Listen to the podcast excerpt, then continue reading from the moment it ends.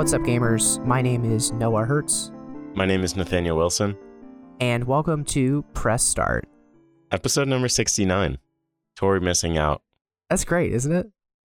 Tori was really bummed out she wasn't able to be here for uh, episode 69. Tori was like, Can you guys make sure to add a very nice from me? And so there's your very nice story that you asked us to throw in. welcome, welcome to the show, Nathaniel. Uh, I hope you're doing well. You ready to talk about some video game news? I am. let's just jump right into this. Um, we got a couple of news items this week that are like sort of not as breaking, but we did an interview episode last week, so we didn't touch on them at all. So I just want to kind of briefly run through some of these. First up, regulators in the UK have stopped Microsoft's huge acquisition of Activision Blizzard over fears that they're going to stifle competition in the cloud gaming market, which is very funny because up to now, Microsoft has been running this huge PR defense about Call of Duty specifically, because it seemed like American regulators were mostly concerned about the fact that Microsoft buying Activision Blizzard would mean that they could stick Call of Duty on one console and nobody else could access it. But what the UK's regulators have a problem with is instead Microsoft's cloud gaming architecture, considering Microsoft, per this Polygon article, accounts for 60 to 70% of global cloud gaming services already. I think this is very funny because I like it when bad things happen to big corporations. What are your thoughts? It's interesting. Like, Microsoft has been saying all along that they weren't going to do the Call of Duty thing and just release it mm-hmm. on Xbox. Um, I think this angle is like one that I hadn't really thought would be the reason that this would be stopped. But I think Yeah. it's like real and true that like cloud gaming in so many ways is the future. Um, which is like it has its pros and cons, you know? Like I, they in the Polygon article they reference like the ability for people to spend less money buying a console that can't take discs. Yeah. And then they just will play games in the cloud or be downloading. And so I think it's like totally a fair reason to block it. Um, which is cool because maybe it means that their appeal will fail, you know? Yeah. There was a there was a good follow up article on Polygon also from Nicole Carpenter, and I'm going to read this sentence here or a couple sentences. She says. Cloud gaming is considered a nascent market in a formative period that's defining how the new technology will be adopted by players. Companies have been toying with cloud gaming for more than 20 years, but the technology hasn't advanced enough to bring it to a wider audience until recently, that is. And I think uh, the point that she's making in part of this article, and that I've heard some other people make too, is that if there was a time to be hesitant about a big company and the potential for them to use cloud gaming to take over the market, it's now because it has not evolved into an enormous thing. And regulators generally are on the back foot when it comes to that kind of stuff. And that's how we ended up with like the hyper monetized, hyper corporate version of the internet. That's how we ended up with the four different streaming companies that own every inch of the streaming TV and movie architecture. And like, I'm glad that someone is being a little hesitant about this. But the other angle here that I heard, this was a discussion on the latest or one of the latest episodes of Waypoint Radio, which put a pin in that for later. Um, they were saying that it's interesting because after with Brexit, UK's financial regulators, it's kind of unclear how much force they even have in this market nowadays because the UK is not the financial like market that it was pre-Brexit. So again, it's very interesting to me that it's like the UK is kind of like this uh this like relic almost of a period pre-Brexit when that was a they were a bigger force in the economy and now it almost just looks like I, I could very easily see a read that's like these stodgy British uh, old people just like not understanding cloud gaming. But I'm I'm siding with the regulators here. like I just don't want this shit to happen. Yeah, it's funny to like think back at this and compare it to like the TikTok Senate hearings that happened last month in the US. Yeah. And just like the general lack of understanding of tech and social media and anything that you plug into the wall. in Yeah. Congress in the United States, you know? And so it's it's just like so fucked and it's impossible for so much of this stuff to not happen on the back foot because of the just lack of general understanding that these old ass people that are put in power have. That's why it's so fascinating to me that since these are multinational corporations, even if they might have a huge base of operations in the United States, the the way global capitalism works is such that if one market's regulators reject it, it could collapse the entire thing. It's kind of like how there's that thing going on in Europe right now with uh, the regulation of the cords and like the charging ports, and everybody having to use the universal one rather than Apple stymieing that. And how if that goes through in the EU, that's going to affect phones in the US. Like it Mm. it is kind of fascinating that the interconnectedness of all of this is such that like even if the US is just like shrug, go on ahead, I don't know what TikTok is anyway, like other countries with slightly better informed people can kind of affect how things happen here too. I got another thing here. This one is pretty exciting. Sega of America, their workers are forming a union, and I think this is awesome. Um, this came out like a week or two ago now.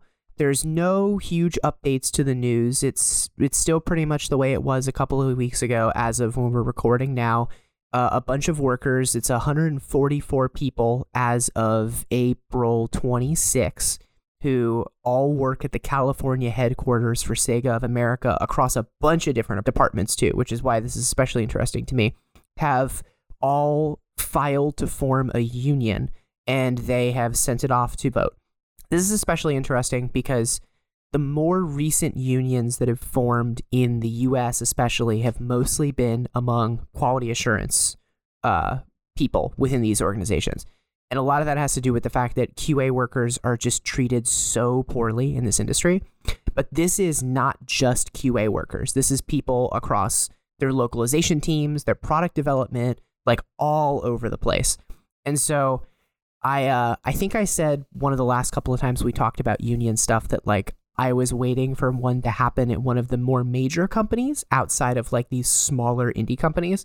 And I don't really know if you could argue that Sega of America is a major company nowadays. It's not a Nintendo or a PlayStation, but like this definitely feels big. So I don't know. I also love that it's Sonic the Hedgehog. Like, did you see that TikTok that was going around TikTok like a month ago that was like a 3D animation of Sonic and he was explaining how to form a union? Did you see this? Yes. Yes.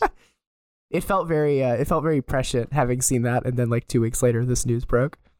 Yeah, it's uh like I'm with you that it's tough to categorize Sega as like a major player in gaming currently, but like Yeah. they it's still a big name. And Yeah, also it's like it's like a name that matters to people who don't give a shit about gaming in 2023, you know? That's a and good so point. I think yeah, that's a good point. I think it's totally a big deal. Yeah.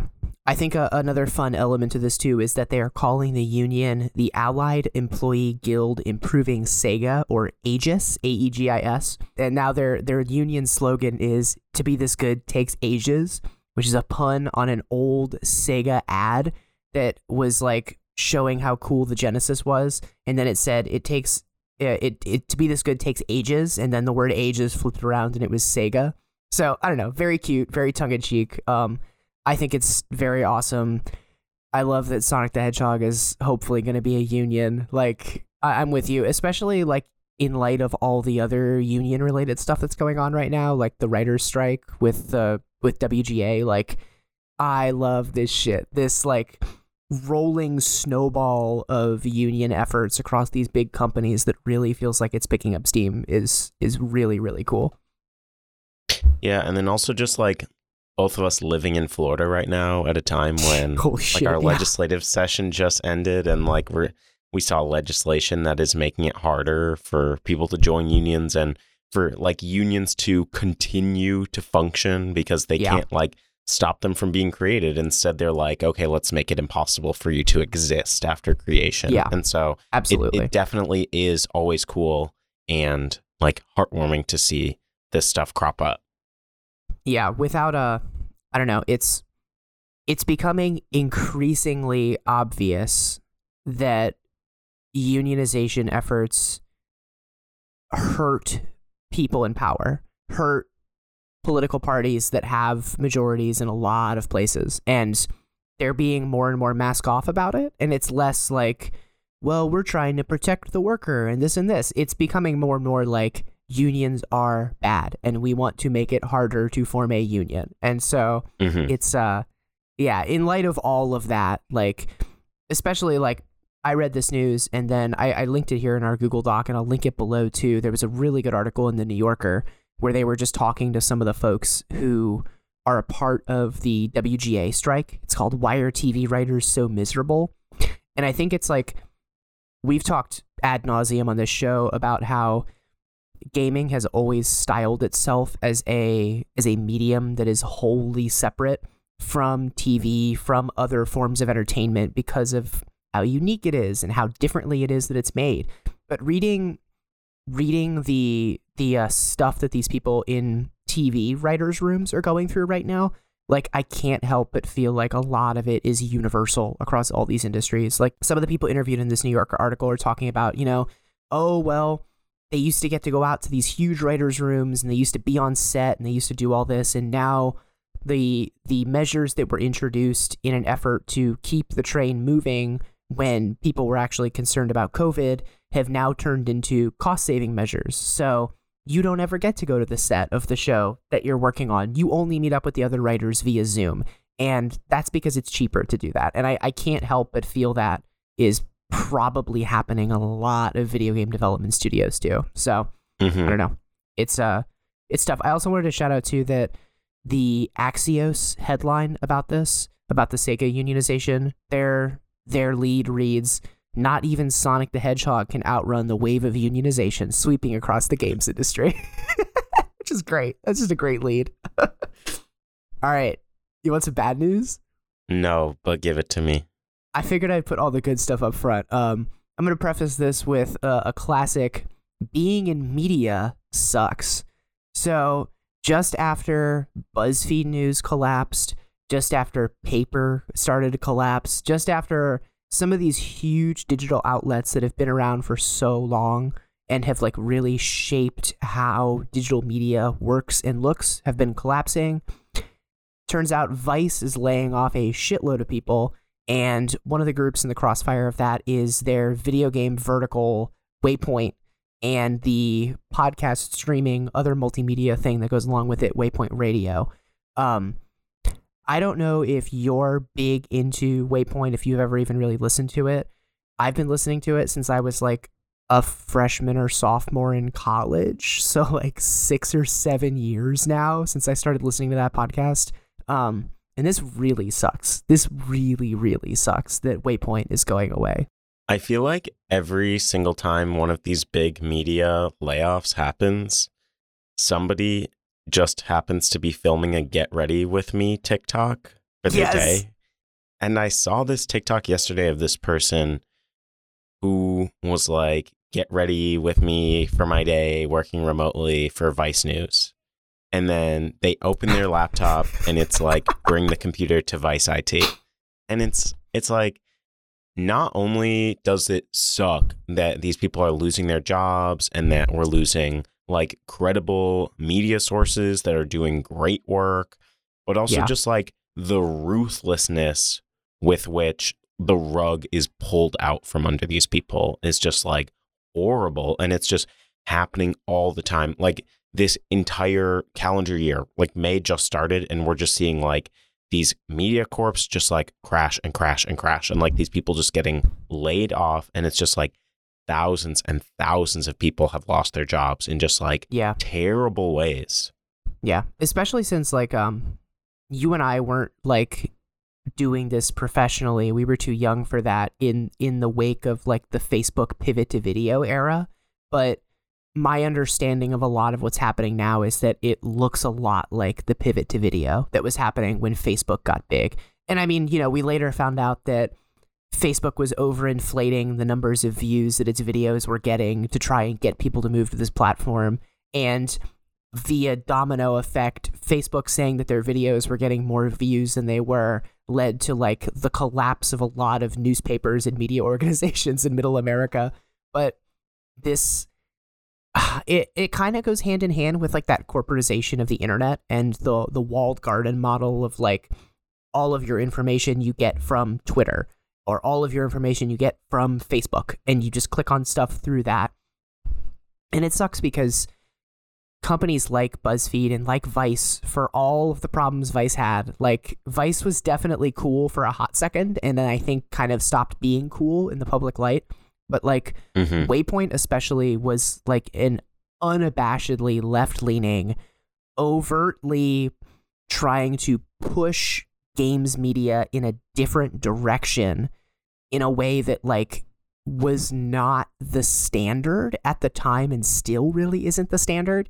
And it's just it, it sucks to see them caught in the crossfire. Um what's interesting too in this case is that rather than like that person in the TikTok who just woke up one day and no longer had a job at Vice when the layoffs were announced like at the very end of April beginning of May the Waypoint crew announced that they actually had a month left and their theory there was that a lot of people, maybe not a lot of people, but people on the higher ups at Vice really fought to keep them on board. But it is kind of fascinating to me to see that they have given this group of people who are, in most, if not all cases, pretty unabashedly anti capitalist an opportunity to keep working with like the guillotine floating above their necks of their layoffs. So you've got these people recording another month of podcasts where it's like they have to hop on their podcast and be like, "Yippee, we love talking about this stuff, but we're about to be out of a job." so it's it's kind of fascinating to see it happen in real time. Like the the episode of Waypoint Radio that came out right after this happened, they got on the mics and they were like, "We're recording this 20 minutes after we got out of our exit interviews," which is just nuts. But I I don't know. It's the state of media sucks. It really really sucks. And like we talk about this fairly often on the podcast, but I really can't imagine being somebody who is like going through college right now and is like I can't wait to work in digital media. Da, da, da, da, da. Like it, it really seems like at least until big companies lay off this replacing writers with AI shit, the most important thing you can do is like diversify and have different skills because you might not have a job tomorrow, you know? Yeah, like for me, as someone who has spent this entire calendar year like on the job market, as someone who's like coming to the end of a grad program, it's just, it's nice that I have like niche enough interests and specializations in my work Yeah. that I didn't have to look for jobs that were disappearing. But like Mhm. so many of the people that I go to school with here and my colleagues are like looking out into the world at a job market that just doesn't exist. And Yeah. it's horrible. And there's like, now there's all this competition between people who are getting out of school and people who are just getting laid off. And like, there's just the limited amount of jobs and just like this influx of people who need them. And it's just Yeah. very awful. It's very dark and it, it just fucking sucks. No, I mean, when we first started doing this podcast, it was so funny. Like, when Tori and I first had the idea to do this, it was partly born out of like, this will be a fun way to keep up with each other now that we're no longer living in the same city and we both like video games. And the other element of it, too, was Tori was looking for production jobs and wanted to keep her, like, voice strong. She wanted to keep herself in the game, she wanted to stay up. And I said, I will edit it because I want to keep my audio editing chops up. Because like I write now, but I don't know what the state of being a writer in the 2020s looks like, you know? And it's Mhm. it's dark and it sucks, but you you kind of have to have other skills because like I don't have to have this problem and I don't think you I work at a mom and pop newspaper, you're going into public media. Like newspapers are in a very strange place right now, but public media seems like it's growing in a strange way. No, it definitely is. I've seen stuff where it's like the top 20 radio stations in the United States and like a teen a Yeah. double digit number of them are public radio stations, That's you so know. that fascinating, market yeah. is is growing, especially Yeah. like there are the monsters and the giants of it and like those ones Yeah. especially are are growing. Well, and that's something I've observed with print too. Like, I mean, small peek behind the scenes. Like, I, I work for a small newspaper that is mom and pop owned. And, like, I don't get paid shit, but we have this perception of us in the community that is juxtaposed alongside a paper that is owned by USA Today, like the Gannett Corporation. So it's like when when I talk to literally anybody about the paper I work for, I hear, "Oh, you guys are so much better than the other newspaper." And like we're growing. Now, that hasn't really affected my salary yet, but like we are growing, you know? Like we we see trending upwards. And I think that's because there's there's a lot of distrust from corporate owned media.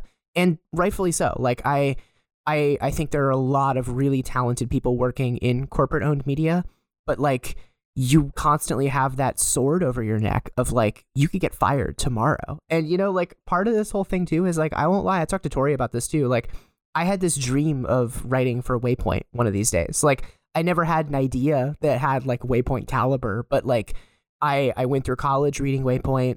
I listened to their podcast constantly. We even had someone from their podcast on here. Like it's it has long been an inspiration and I think it would be an understatement to say that it like shaped how I view games media and also like how it shaped this show. And I think like like like I said, so much ink has been spilled on this already, and so many people have said it too. But like I think the games media landscape is worse without them being around, and mm-hmm. Vice as a whole too. Like it just it sucks.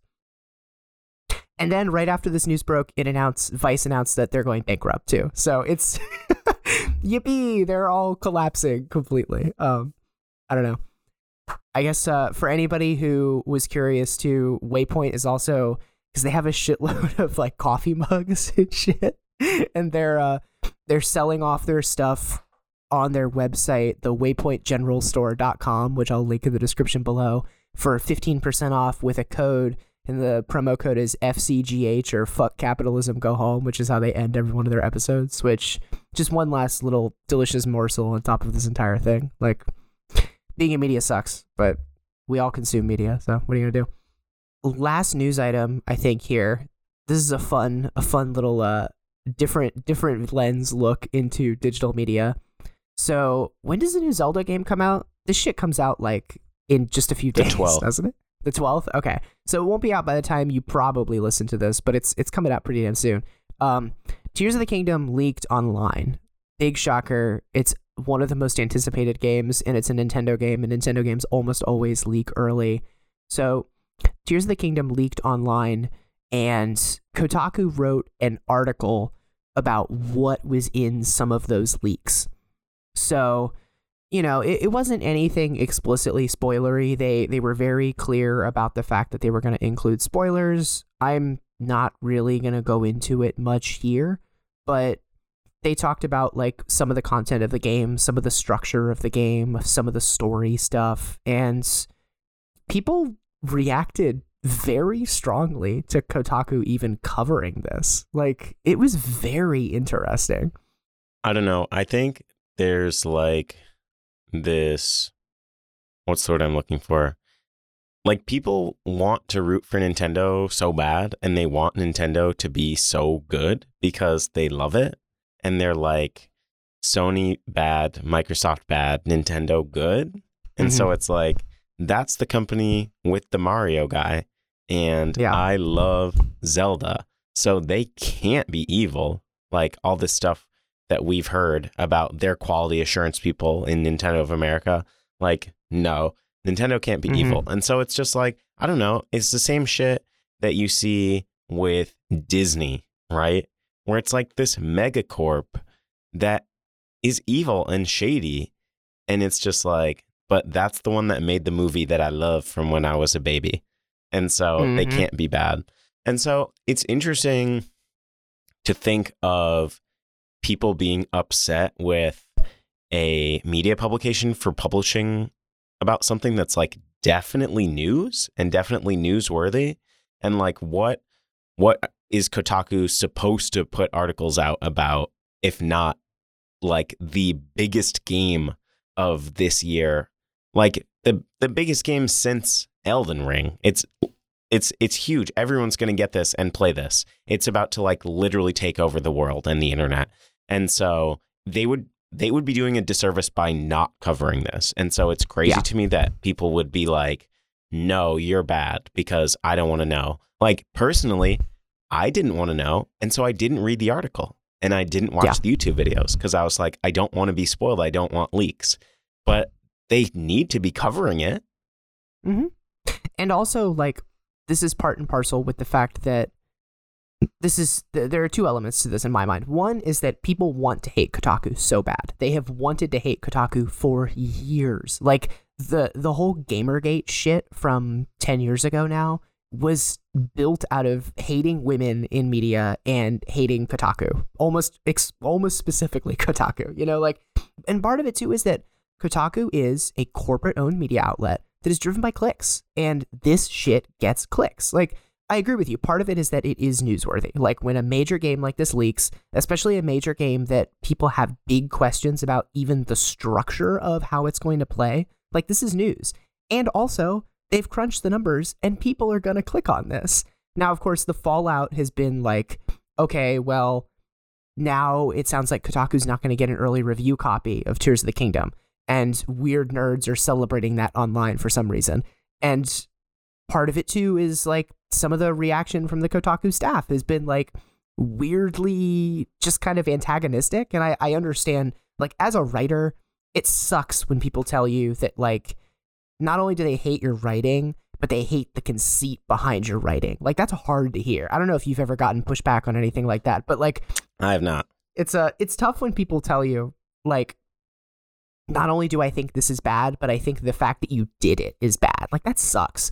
But Mhm. then to to go on the internet and be like like uh, one of the Kotaku guys posted something on Twitter where it was he was like this is how I view Nintendo not giving us a review copy of Tears of the Kingdom and it was a picture of a World War II American like pilot who had the insignias on his plane of swastikas and rising sun flags for every pilot he had taken down. And people were sharing it and they were like, all right, dog, you don't have to be like racist about it. like oh uh. Gene Park over at the Washington Post, like an Asian American man shares it. It is like, look, the most charitable read here is that uh he's trying to stick it to a Japanese company by being kind of racist about it. Like, I, I don't know. Uh, it reminds me, you know, that meme where it's like, uh, uh, that clip from the Sim- Simpsons where like Apu's getting shot and Homer's like jumping in front of the bullet and it's labeled like Elon Musk and Elon Musk fans for some reason. That's what it makes me think of. I just found that tweet and that shit is crazy. Yeah, it's crazy. It's crazy. Like I get it. I get it. But like I think in general, if you're a person who has any kind of a public facing figure, comparing anything you're doing to anything that happened in World War II is probably just not a great look, you know? Because then I saw people comparing it. They were like, this is exactly what got Gina Carano fired from Disney. And I was like, all right, all right, let's back up a second. That's not quite the same thing. but like, Gina Carano did the whole uh, va- getting vac- people making fun of people who aren't vaccinated is the same thing as when the Jews got killed in mass. Uh, I don't. I'm not exactly sure those things are the same, but I don't know. You're gonna get Tears of the Kingdom, aren't you? I pre-ordered it. Yeah, I Nice. got the Nintendo Switch vouchers so that I Oh, could get it cheaper than seventy dollars. That's smart.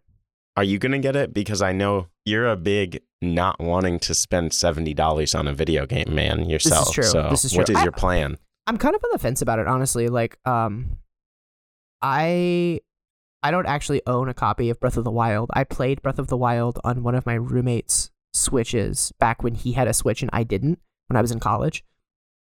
And like, I adored it. I adored every minute of that game. I put an insane amount of hours into it, but I put so much time into it that when I got my own Switch, I was like, I don't really need to buy Breath of the Wild. Like, I've put so much time into it and I'm so far removed from that now that part of me is like, this would scratch an itch that I haven't scratched in a long time, and that would be nice. And another part of me is like, I didn't beat the last big open world game that I got. Granted, I easily put $60 worth of fun and time into Elden Ring. I feel very good about the time that I put into that game, and I know I'm going to revisit it. And I know that if I got Tears of the Kingdom day one, it's not something I would play for three days and then never pick up again. But yeah, part of me does have that like, this is going to be another huge game, and I'm not sure that I should pick it up immediately. But also, like, I know everyone's going to be talking about it, and I know being a part of that conversation is really fun, especially when it's Zelda. So I don't know. I'm not quite sure. If you got the game vouchers, you get two games, right? Are you saving your second game or? No, I got Pokemon Scarlet, Ooh. which I haven't played yet. Tori and I talked about that because she has Violet. I'm pretty sure I might have this backwards. I'm like 99% sure Tori has Violet and I have Scarlet. And so I have not started playing that yet, but I knew that I wanted to get that and I knew that I wanted to get Tears of the Kingdom. And so I spending $100 and getting those two games instead of spending 130 like 30 Yeah. bucks off is crazy, especially since Nintendo first party games just don't go on sale. And so Yeah. No, that's true. it's cool. I was going to say, if you don't get this game, you're going to have to edit me and Tori talking about it. And so I just feel like you should get it. I also don't care about spoilers that much. Like, I don't Yeah. know. I, I've been on the internet long enough. I mean, more FOMO than spoilers. No, that's true. That's true. You're right. Um, yeah, I don't know. I'm I'm a little torn on it. Uh, I think it looks great. I've really been enjoying. I've been enjoying both the little bits that we've seen of it, and uh, and the leaks that I read courtesy of Kotaku. But also, like the lack of information about it has been kind of fun too, because I don't know. I I think uh, the lead up to a Zelda game releasing, and here here I just critique Nintendo for ruining people's lives for posting like pictures of a game that hasn't released online yet, and I'm gonna praise them now. But uh, the lead up to a Zelda game feels a lot like the lead up to like a Smash Bros game. Like the the feeling in the air when people talk about it is just really fun. Like that that Mhm. excitement about what it's gonna play like and where it's gonna place in like relation to other Zelda games and that kind of thing. It's just like it's a really fun time to be into video games. I don't know. It's cool. Yeah, I'm super excited for this, and I'll kind of transition us into our next part of the podcast and talking about it. Like uh, last time I was on, I talked to Tori about how I was gonna, I was playing Breath of the Wild, and how I was gonna get as far as I could in it before Tears of the Kingdom came out, but Mhm. how Jedi Survivor was like going to interrupt my Breath of the Wild grind because I Yeah. had pre-ordered that and I wanted to play it first day. Um, and so it's interesting because like it was the end of the semester, but I was still trying to dedicate time to like really getting far through Breath of the Wild. And so in taking a break from that to play Jedi Survivor, which is what I'm currently doing, Yeah. um I kind of miss how the Zelda game plays compared to Jedi Survivor, which is like just making me more excited for Tears of the Kingdom, you know? That's funny. and like yeah. you played you played the first one of those Star Wars games. What is the first one called? uh, Fallen Order. Fallen Right? Order. Yeah. Yeah. Like th- it's it's ostensibly like the same mechanics, feeling, worlds where like there's so much of the world that you can interact with, but there's like even more that you cannot interact with, you know? Yeah. And so it's just like I'll be playing Jedi Survivor and it's like I know they want me to solve a puzzle and I I'm at point A and I need to get to point B. And I'm like so I know I need to fucking do all their crazy shit so I can get there, but it's like wouldn't it be cooler if I could just climb the wall and like invent my own way of getting up there? And like Yeah. I am really enjoying Jedi Survivor and I'll talk about that in a sec. But it's like there the creativity comes in different parts of the game and I'm missing it in like the moving around and exploring the world type of way, you know? Like Yeah. that is the the thing that I was loving most about Breath of the Wild honestly, like more than even trying to get through the campaign was just like the creativity in movement and exploration. And I Yeah. know this is all stuff that people were saying like 6 years ago, but I'm playing it for the first time. So that's Yeah. how I'm feeling and I'm enjoying it. Yeah.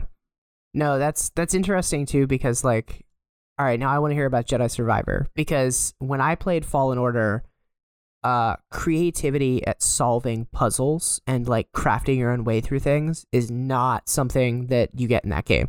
Granted, like the puzzles were fun.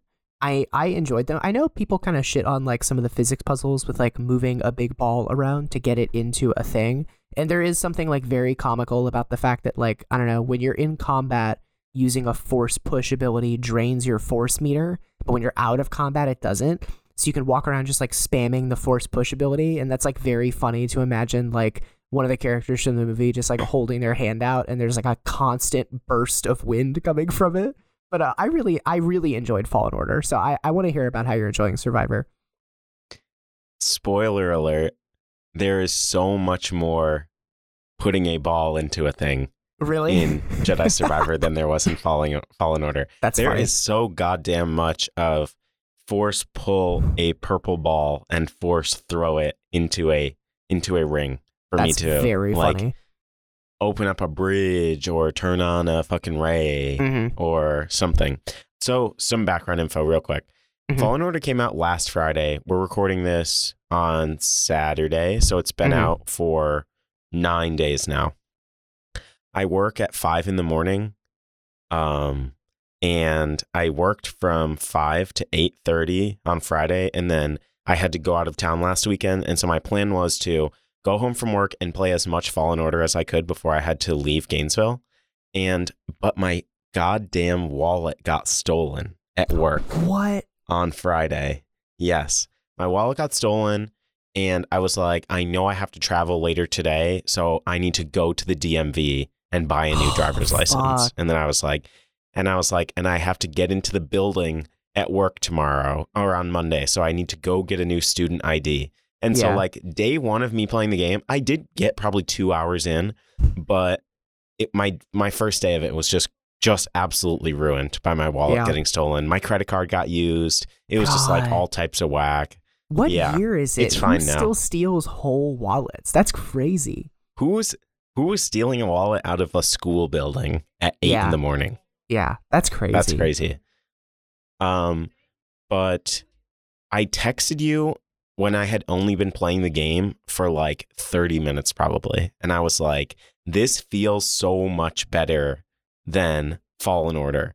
And I think they sped up the movement, which makes the game feel way better. You I I and I would have to go back obviously and play Fallen Order again to figure out if it's actually faster.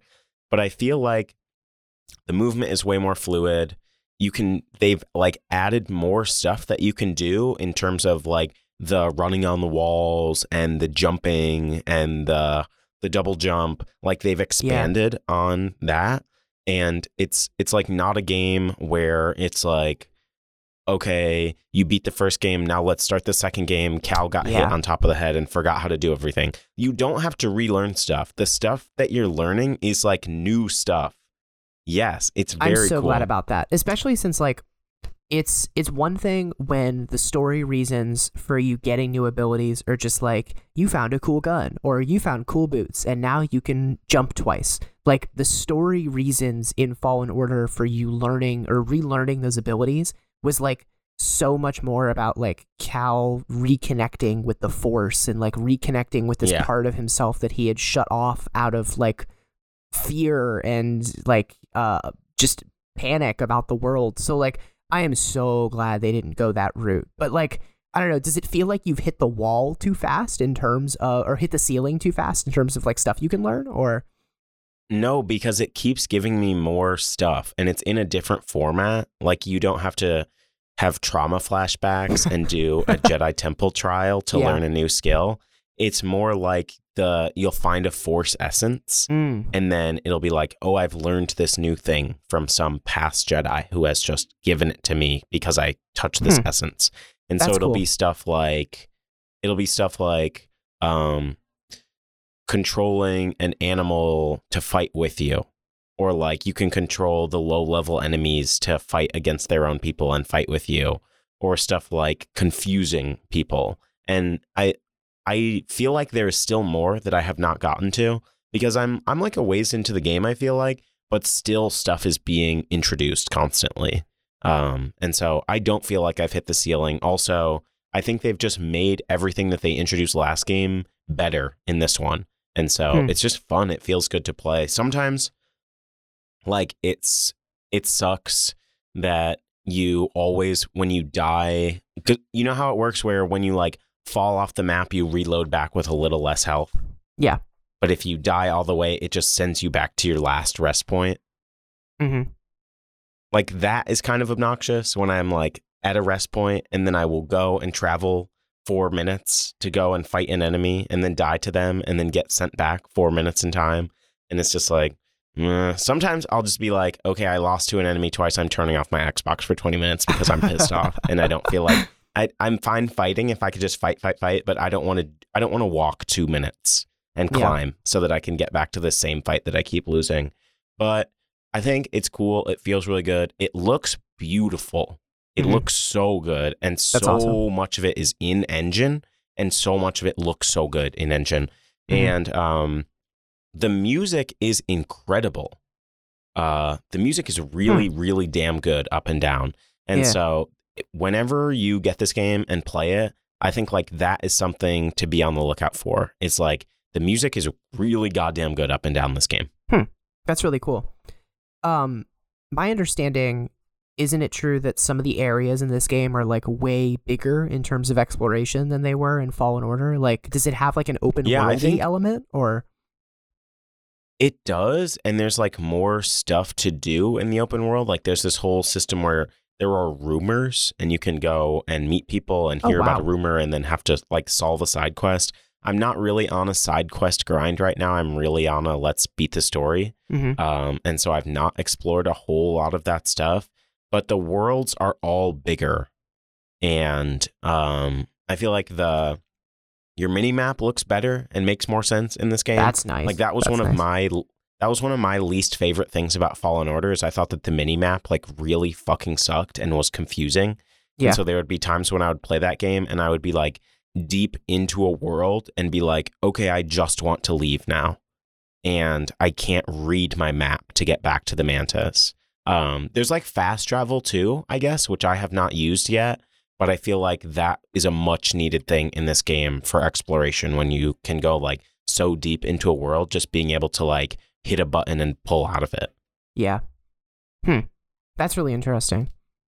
Yeah, I uh I'm I'm really excited to get to play with this at some point. And also like I don't know, it's just nice that there is there's like a Star Wars game that is story focused and also like lightsaber focused considering Yeah. for a while it kind of seemed like all we were going to get was first person shooters and dogfighting simulators and like nothing wrong with that there's a place for that but i think the a place where there is a star wars game that focuses on lightsaber combat and like a cool story is that's good that's good we need that shit This game is like totally the exact thing that you and I would have wanted like 15 years ago. that's awesome And It's like really I want it now and I love it now, but I just mean like the the 11 year old version of me would have like died for this game.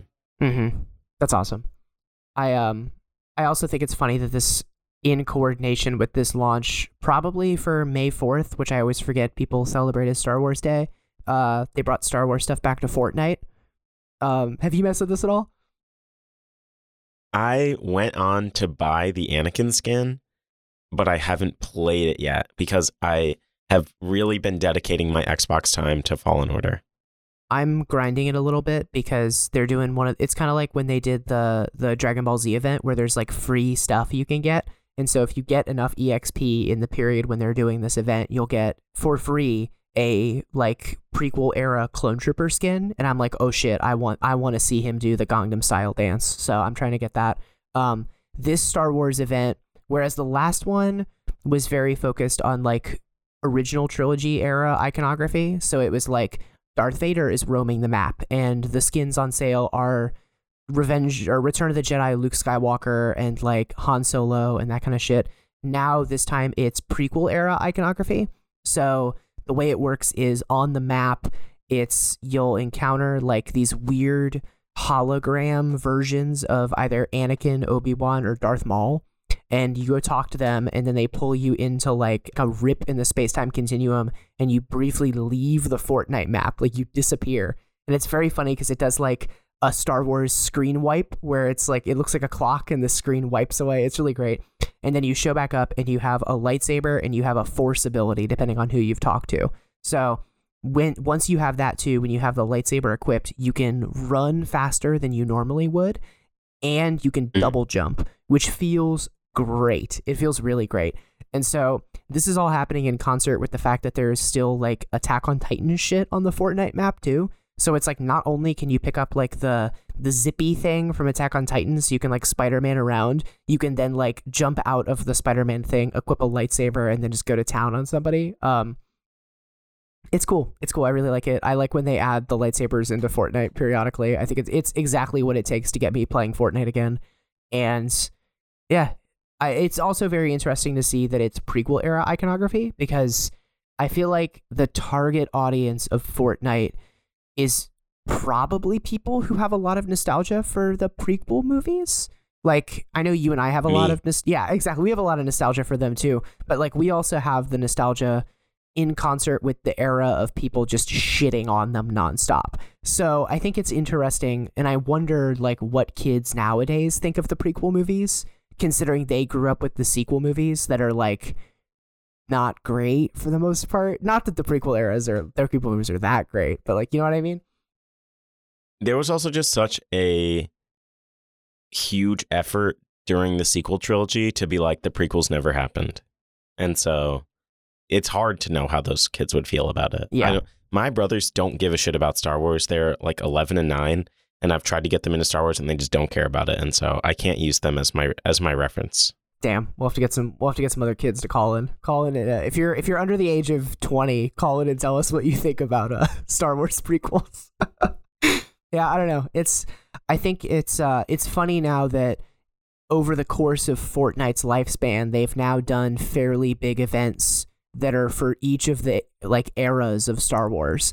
And I bet money the next time they do something big will probably be when like the Ahsoka show launches they'll probably have more skins and stuff in that but i feel like they've they've probably run out of opportunities to milk nostalgia or at least go for like the first time they're milking the nostalgia. So i mean fortnite is just like ip soup so it'll be interesting to see what they do next but in the meantime i like that i can pick up a lightsaber. S- There was the uh like for the 40th anniversary of Return of the Jedi, they put it in theaters. Yeah. Did you see that that was a thing? i did i kind of forgot it was happening and didn't bother to go buy a ticket did you like try to see it or I like very much understood that it was happening and did not try to buy a ticket. I Yeah. like Return of the Jedi is just not my shit at all. I just don't I've never really loved Return of the Jedi. huh Um but I didn't know. I didn't know if you were at all interested in partaking in that. I'm definitely a Return of the Jedi head, but I I don't know. I just didn't bother. Um, I I think the next time I'll be in a movie theater will probably be when uh Stop Making Sense is in theaters this summer. That's the the the Talking Heads concert movie. You know that one? Of course. What about Barbie? Oh yeah, Barbie. Barbie looks really good too. Barbie looks really good too. Um, yeah, I don't know. Is there a Star Wars movie where it being in theaters today would get you to the theater today? I don't know. I mean, do you remember when they re-released the Phantom Menace in 3D? When we we were kids when this happened. I do remember that though. I didn't see it. I but saw I remember it. that. It came out right around uh one of my friend's birthdays, and so we made like an event of it to go see it for his birthday, and it was like a big group of us. And I remember at the time the conceit was was that they were going to re-release all the Star Wars movies one through six in that order in 3D in theaters. But it did not make enough money back wi- because shocker, they started with the fucking Phantom Menace, so they ended up just dropping the whole project altogether. And so I like rushed as a kid to go see the Phantom Menace again in the theaters because like for all of its faults, I still have a lot of nostalgia for the Phantom Menace. I think it's granted I say that the last time I tried to sit down and watch the Phantom Menace when I was in college, I only made it about two thirds of the way through and I got bored. But um, I do still think The think Phantom Menace is such a goddamn sleeper. That movie is so fucking boring. it's insanely long. It's so insanely long. It's like you reach a point where most movies should have already wrapped up and they're like only just finishing the fucking pod race sequence. And it's like, holy Mhm. shit. But yeah, I don't know. I think if they were to put like the theatrical version of A New Hope, like the one where the special effects are worse and where uh, Han's neck isn't digitally edited to like bend in a strange way, like that would get me into the theater. But any of the like digitally altered post Disney acquisition versions of these movies where it's just like a, a, puppet from 1977 and like a flawless CGI creature interacting with each other, I'm like, I'm good, man. I'm good. if they put Revenge of the Sith in the theaters, I would go see it right now. That'd probably get I would me. get off the podcast right now to That'd go probably see get it. me. Yeah. Did you see it in theaters when it initially came out? I did. I think I saw Attack of the Clones and Revenge of the Sith in theaters. Yeah, I did too. I did too. I still remember so vividly when I saw Revenge of the Sith in the theaters. It was opening night in 2005, and there was this guy in the front row who was cosplaying as Darth Vader, and he was just like standing up, and he was like standing up until the movie started. And so like I remember sitting there with my dad and everything, and we were like, "There's like this this silhouette of Darth Vader," and we're like, "Is this fucker gonna sit down like ever? Are we just gonna have to watch like this silhouette of Darth Vader throughout this entire movie?" I remember I saw the midnight release of The Dark Knight, mm-hmm. and I remember um, there was like the mass shooting that happened in Yeah. Aurora, the the opening night of that, and I'm pretty sure. I obviously I was at the movie, so I didn't know, but my stepdad had told my mom he was like there was a mass shooting at the Dark Knight. And my mom thought that there was a shooting at the movie theater that I was at seeing. Oh my seeing it. god. Yeah, I can't even imagine. That's terrible. But Oh my god. there were a bunch of dudes there dressed as the Joker and dressed as. Batman, which Of is course. just God. just terrifying. Take me back. Take me back. Did you play any other games that you want to shout out or No, I'm just playing Jedi Survivor and was playing Breath of the Wild. What about you? I had a pretty busy work week, so I haven't really messed with a whole lot else either. I uh, I was still kind of grinding a bit on Final Fantasy VI until I hit a point in Final Fantasy VI where the difficulty kind of spiked, and I was like, all right, I'm gonna lay off this for a few days. So uh, it's mostly been Final Fantasy VI and Fortnite. I've got a couple of smaller games on my my uh, radar that I want to mess with, but I won't have anything intelligent to say about them until like a week from now when I can actually put more time into them. But Yeah. Mhm. hectic work weeks uh you get home and the last thing i want to do is like the last thing i have energy for is to put time into a game that i'm going to think critically about sometimes i get home from work and i'm like i want to hit somebody with a lightsaber three times and then i want to go to sleep so Facts.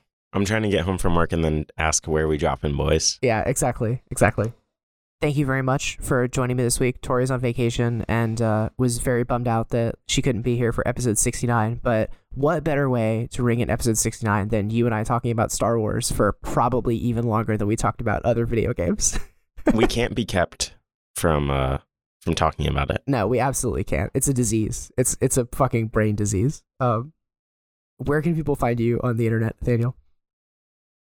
People can find me on twitter.com at Nathan Based. I'm also on twitter.com at Noah underscore Hurts, spelled H U R T S. The podcast is on Twitter at press underscore start pod and on Tumblr at press hyphen start pod. You can email us, especially if you're under 20 and have thoughts about Star Wars, at heypressstart at gmail.com. All of our intro and outro music is from the artist Geist. You can listen to more of their stuff at N-O-A-H-G-E-I-S-T dot bandcamp.com. And our art, our show art is by Kai at Wisp Graphics. And damn, I think that is about everything we got here. Uh, any closing thoughts? Just uh, may the force be with you and shit. Yeah, and very nice. yeah, very nice, very nice. Yeah, and also, uh, fun fact: people celebrate May Fourth as Star Wars Day, but it's actually also the anniversary of the Kent State Massacre. So I don't know if Disney did that on purpose, but remember that as much as you love Star Wars, the Kent State Massacre is probably more important than Star Wars. And it's the day before white people go to the bar and get margaritas. That's true. That's true. White people love to say they love Mexico and Cinco de Mayo. happy Cinco de Mayo, happy Star Wars Day, and a somber anniversary of the Kent State Massacre to everybody listening. And thank you for listening.